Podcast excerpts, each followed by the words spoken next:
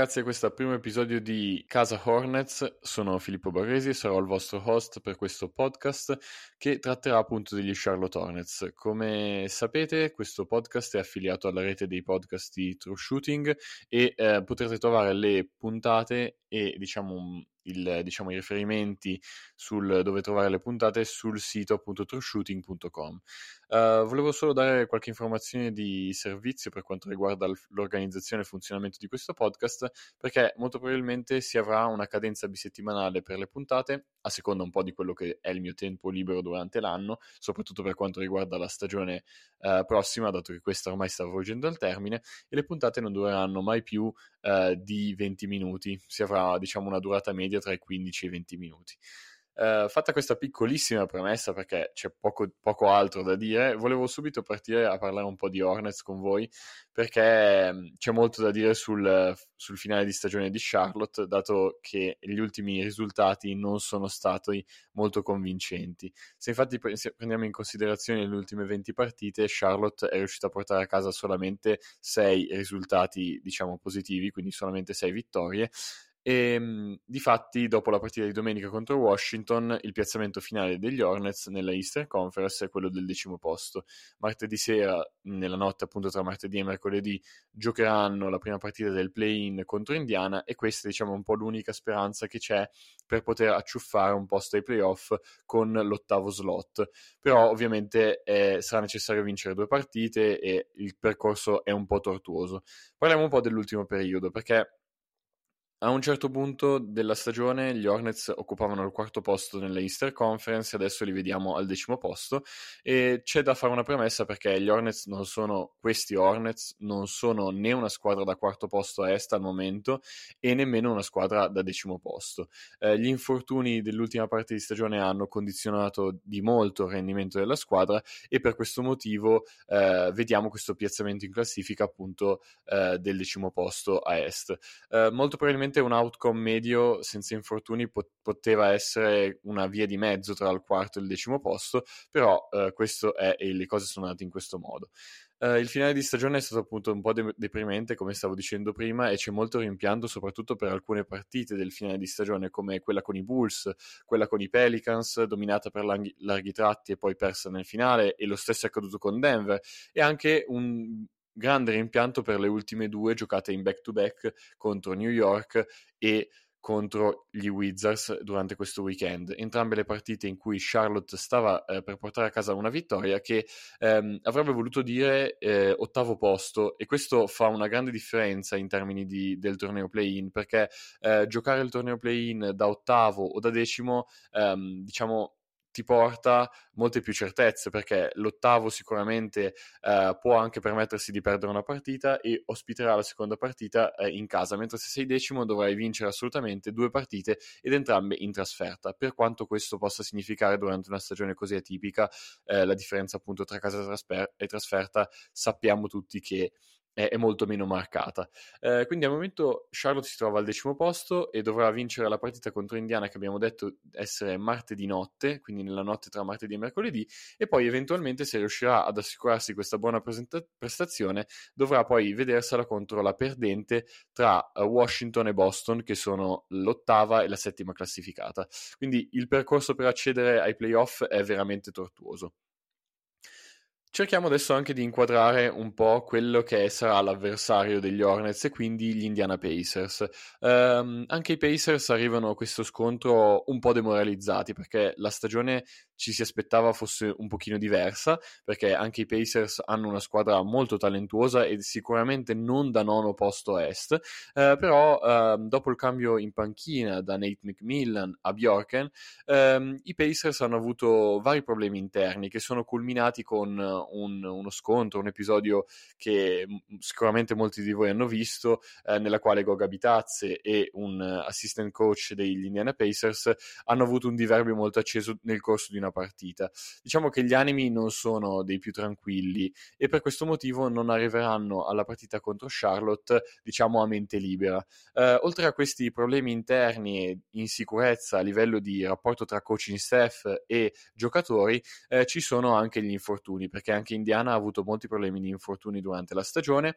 Sicuramente contro Charlotte non saranno della partita Miles Turner e TJ Warner che ormai hanno concluso anticipatamente la loro stagione eh, e ci sono alcuni elementi importanti eh, che sono attualmente listati in day to day e quindi non si sarà se saranno disponibili eh, per la partita contro Charlotte che sono Sumner, Lamb, Holiday, Brogdon e anche Levert che nell'ultima partita di domenica ehm, diciamo è uscito anticipatamente per un problema appunto di emicrania mi pare. Ehm, quindi molto probabilmente questi giocatori che ho elencato alla fine potrebbero esserci e fare uno sforzo per questa partita che è così importante contro Charlotte eh, del play-in, eh, però eh, le assenze di Turner e Warren sicuramente hanno pesato eh, diciamo nel rendimento stagionale di Indiana e quindi peseranno anche nello scontro contro Charlotte. Ehm, per andare un po' nel dettaglio di quella che sarà la partita a livello tattico, a livello tecnico, ci sono alcuni elementi che volevo sottolineare andando in questa, in questa analisi,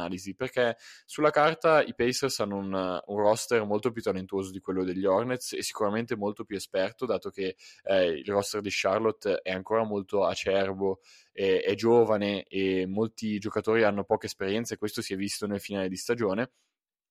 ma ehm, viste le assenze la partita è più equilibrata di quanto sembra e ci sono alcuni spunti appunto che volevo toccare. Eh, una prima parte di, diciamo, di gara verrà decisa sulla difesa perimetrale perché eh, Indiana fa della difesa perimetrale diciamo un po' il suo baluardo, cerca di essere molto aggressiva sulla linea di tre punti e questo accadrà lo stesso contro Charlotte um, e per questo motivo cercavano appunto di Uh, essere aggressivi sulla linea per mandare dentro le penetrazioni e sfruttare le capacità di stoppatore di Miles Turner. Però l'assenza di Miles Turner, diciamo, complica un po' lo schema difensivo che ho appena delineato e quindi Indiana dovrà cercare di modificare un po' questo schema e Charlotte dovrà adattarsi a, questi, a questi, mo, queste modifiche eh, da parte del coaching staff di Indiana e cercare di um, sfruttare quelle che sono le eh, linee di, di, penetrazione al ferro eh, senza la protezione appunto di Miles Turner oppure cercare di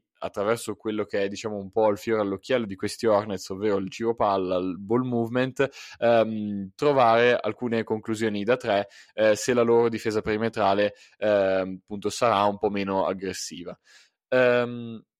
Nell'ultima gara che Indiana e Charlotte hanno giocato nel corso del mese di marzo, mi pare, eh, PJ Washington e Miles Bridges hanno dominato letteralmente cercando di attaccare eh, la, il canestro palla in mano perché eh, lo schema appunto di Indiana favorisce questo tipo di conclusioni piuttosto che concedere triple. E quindi sarà importante nella partita di martedì eh, un apporto significativo da questi due giocatori ehm, che dovranno cercare quindi di creare più, il più possibile palla in mano partendo solitamente Borrego opta per farli partire diciamo in punta con la palla in mano con qualche azione e poi cercare di mandarli verso il canestro perché comunque il loro ball handling non è dei migliori però eh, le, gli esterni faranno la differenza. E, mh, è importante anche un altro punto che riguarda diciamo i centri titolari perché molto probabilmente vedremo due centri un po' ati- atipici come nel quintetto iniziale per tutte e due le squadre. Da una parte PJ Washington, che sembra essere un po' il 5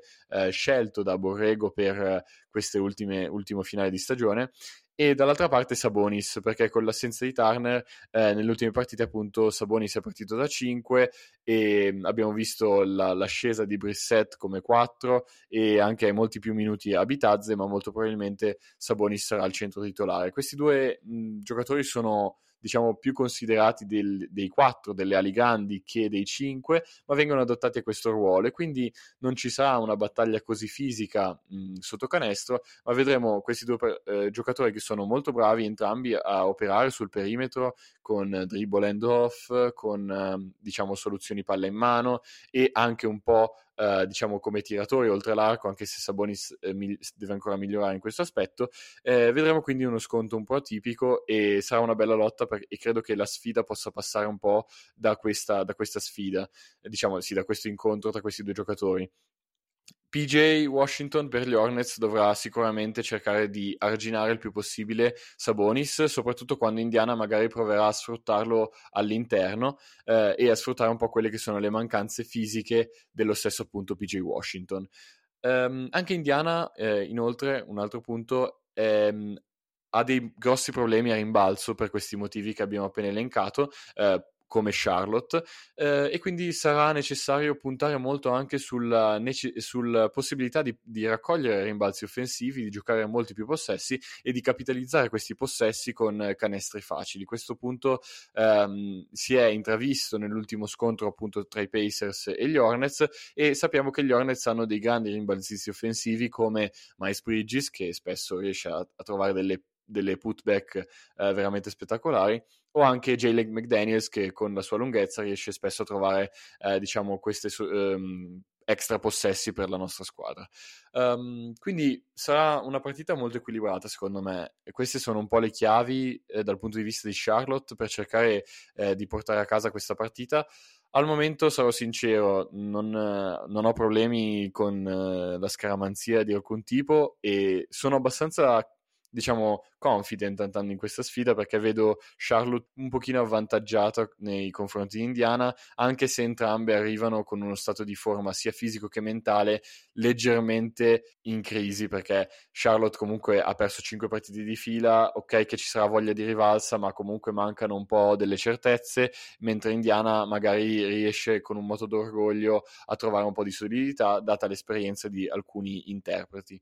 Eh, vi ringrazio quindi dell'ascolto se siete arrivati fino a questo punto, vi ringrazio della fiducia. Eh, vi chiedo se volete lasciare appunto un follow sulle piattaforme di ascolto che state utilizzando e vi ricordo che mi potete tro- trovare specialmente su Twitter per qualsiasi aggiornamento e per qualsiasi aggiornamento su questo podcast al handle chiocciola Filippo 4. Vi ringrazio ancora per avermi ascoltato, seguite Casa Hornets e buon play-in a tutti ragazzi.